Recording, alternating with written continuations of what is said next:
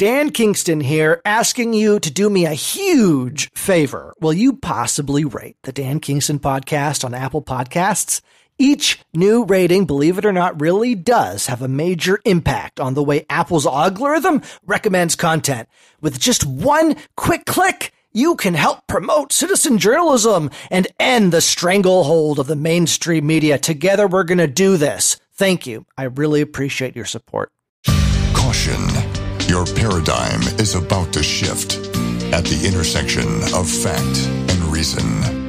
You're entering Kingston Country. I'm Dan Kingston, and you're listening to the Dan Kingston Podcast. I just finished watching the State of the Union address, and it looked very good.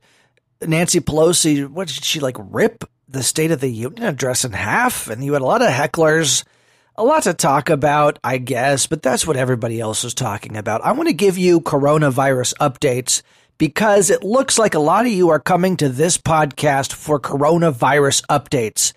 I'm going to keep doing that until this thing's either under control or people begin reporting the truth or at least asking the questions, the tough questions I think need to be asked in this thing because there's a lot of downplaying there's a lot of, oh, you know, don't worry, the seasonal flu is, is worse than coronavirus. Well, right now there's 20,000 confirmed infections.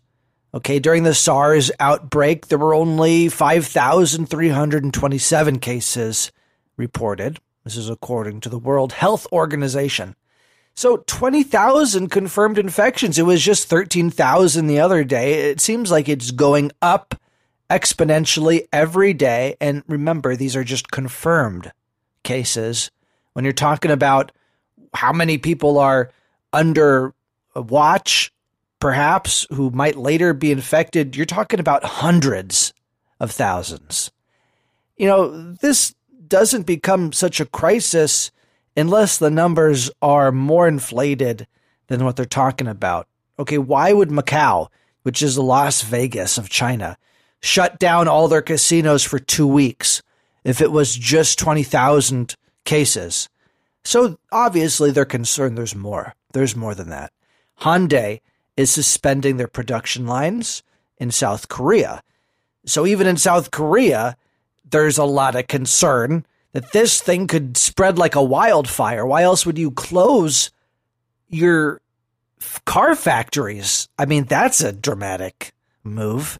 Princess Cruises is holding a ship for 24 hours uh, while Japanese health authorities assess 3,700 passengers on board because one passenger was infected with coronavirus. This is kind of similar to the situation in Spain, which turned out to be a bunch of nonsense. There was no coronavirus, it was a scare, and they were all allowed to disembark the next day. This is different because there was a confirmed case of coronavirus on this cruise ship, this Princess cruise ship that's now being held in Japan. And they got to figure out what to do with these 3,700 passengers. It's not easy to screen 3,700 people. That's part of the reason why you have these confirmed coronavirus cases at 20,000. Everybody knows it's likely much higher. It's hard. You got to get the screening kit. It can take days.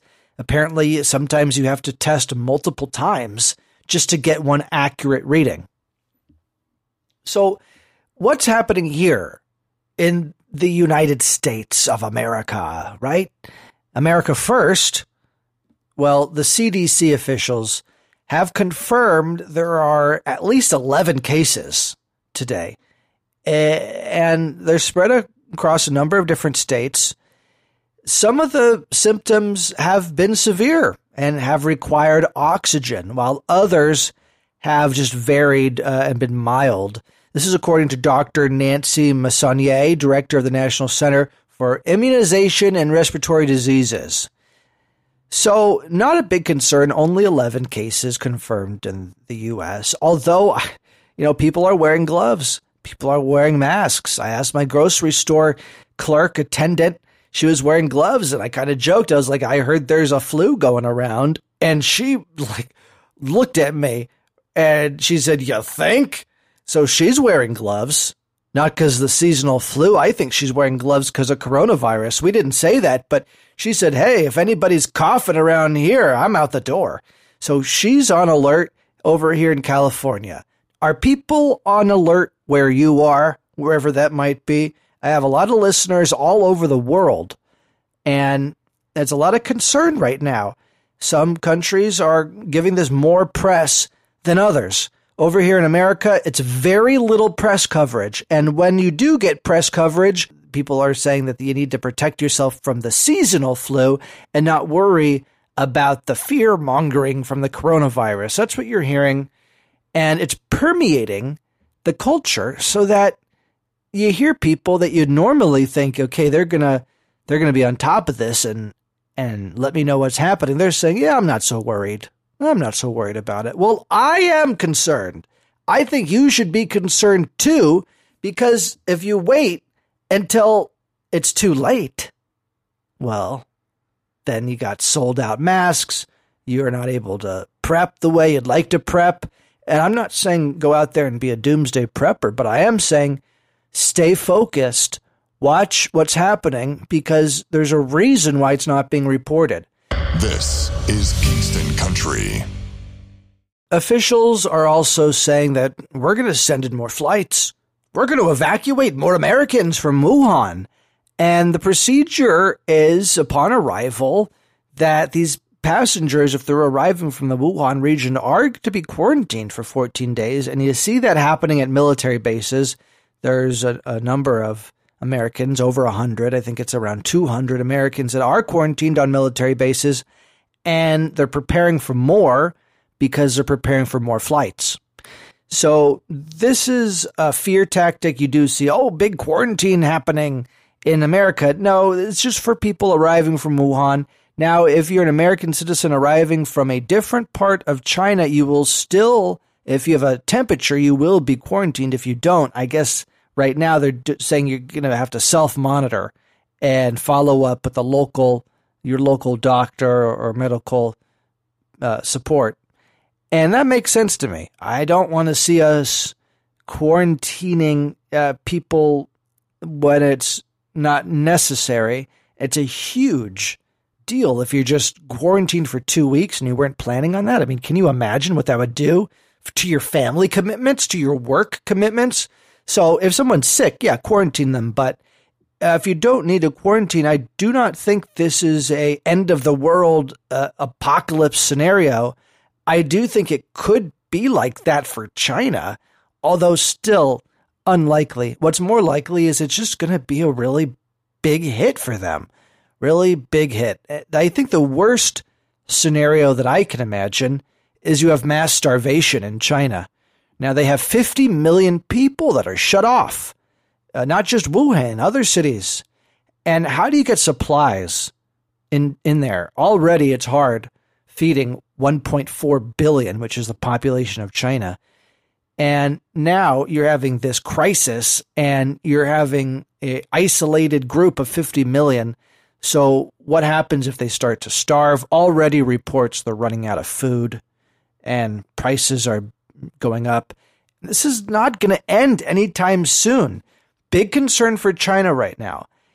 If you're likely to hear talk about the coronavirus at all here over here, it's going to be in the mainstream media. They're going to talk about how just get a, a seasonal flu shot.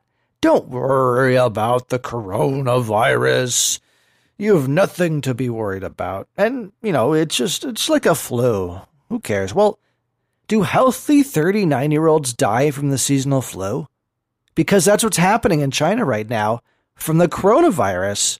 Uh, you just had a 39 year old die in Hong Kong, reported today. That's not typical for the seasonal flu. I understand the seasonal flu kills a lot of people and that complications do arise where healthy individuals can die from the seasonal flu, but you're talking about an insane infection number in order to give you that amount of death. And the fear is we don't need another seasonal flu, only this one's year round and way more deadly than the than the regular flu. Now, is it way more deadly or just slightly more deadly? Well, I don't want to wait around to find out, do you? So maybe if they didn't downplay the threat that the coronavirus could face, we would be more prepared in dealing with it if it does become a real emergency. This isn't rocket science. It seems to me like it's common sense. And that's what I'm trying to do here. Now, a lot of experts are really concerned. Potential for coronavirus to spread without symptoms. If you're just walking around, you could get it from somebody who doesn't even look contagious. And this is coming from a study out of Germany. It's also coming out of anecdotal information from China. This is really scary because experts, I guess, say that if it can indeed spread when people are asymptomatic, then it would be nearly impossible to contain the coronavirus, the Wuhan coronavirus. Now, the New York Times is reporting that China is struggling to keep food available and prices affordable. We talked about that a little bit. So, what happens when they run out of food? Will the international community be prepared to step up? And what does this say about the world's number two economy, supposedly, that they're, in fact, one crisis away from mass starvation, if that's indeed the case. Right now, you have reports out of China of uh, individuals from Wuhan being turned away from hotels uh, when they see that they're from Wuhan and they show the ID card. There's reports that villagers are fearful of those coming uh, from Wuhan and that people from Wuhan's identities have been leaked online after registering with authorities. Essentially, if you're from Wuhan and you made it out, you're blacklisted in China. And they're putting notes on people's dwellings. Hey, this person is from Wuhan, or this person's infected, was infected. And to report and to call a number if this person leaves their house. I mean, they're really encouraging people to turn on each other and report on each other. And it's apparently looking like the Chinese officials are cracking down on sick people as opposed to taking care of sick people. I don't know if you can expect anything else from a communist, fascist, Nazi 2.0 country that is China that the Democrats for years have been telling us we should be more like China. Well, shame on them. And shame on the mainstream media for not waking up to the fact that China is an evil government that treats their people like dirt. We have to do more to support liberty in China. And if we can't do that, at least to stand up for the people of Hong Kong and for the Uyghur people that are being held in concentration camps, we owe it to the humanity and the international community to do this. Images um, are showing up of people blocking roads and apartment buildings are being barricaded. And it is looking like World War Z in China right now. So, why is this being downplayed so much? Is it because of the financial stake that mainstream media corporations have. They don't want to piss off China. I don't know. Well, I want to wrap up because what can you do to prepare? Well, I've recommended getting a mask. Well, it turns out now, unfortunately, the mask will do little to protect you, according to experts. It's really just uh, effective in slowing the spread of the disease when it's worn by sick people. So uh, there is a global shortage of these masks now, but if you can't get one, I guess there's really no reason to fret. You know, don't worry. Just get a flu shot. You'll be fine. Kingston Country. You've been listening to the Dan Kingston Podcast.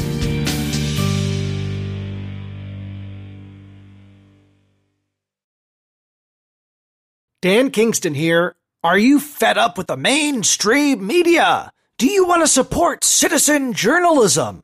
The Dan Kingston podcast is dedicated to asking questions and exploring topics the mainstream media won't touch. If you enjoy this content, would you help me give you even more for less than $1 a month? Yeah, less than $1 a month. You can help me do just that. And it's as easy as using Apple Pay or any credit card. And by the way, I'll be thanking sponsor names, your name, at the beginning of each podcast episode. So would you consider signing up for less than $1 a month? Find the link to become a sponsor in the description of this podcast episode or visit anchor.fm slash Dan Kingston.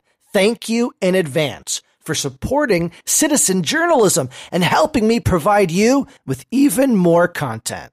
I really appreciate it.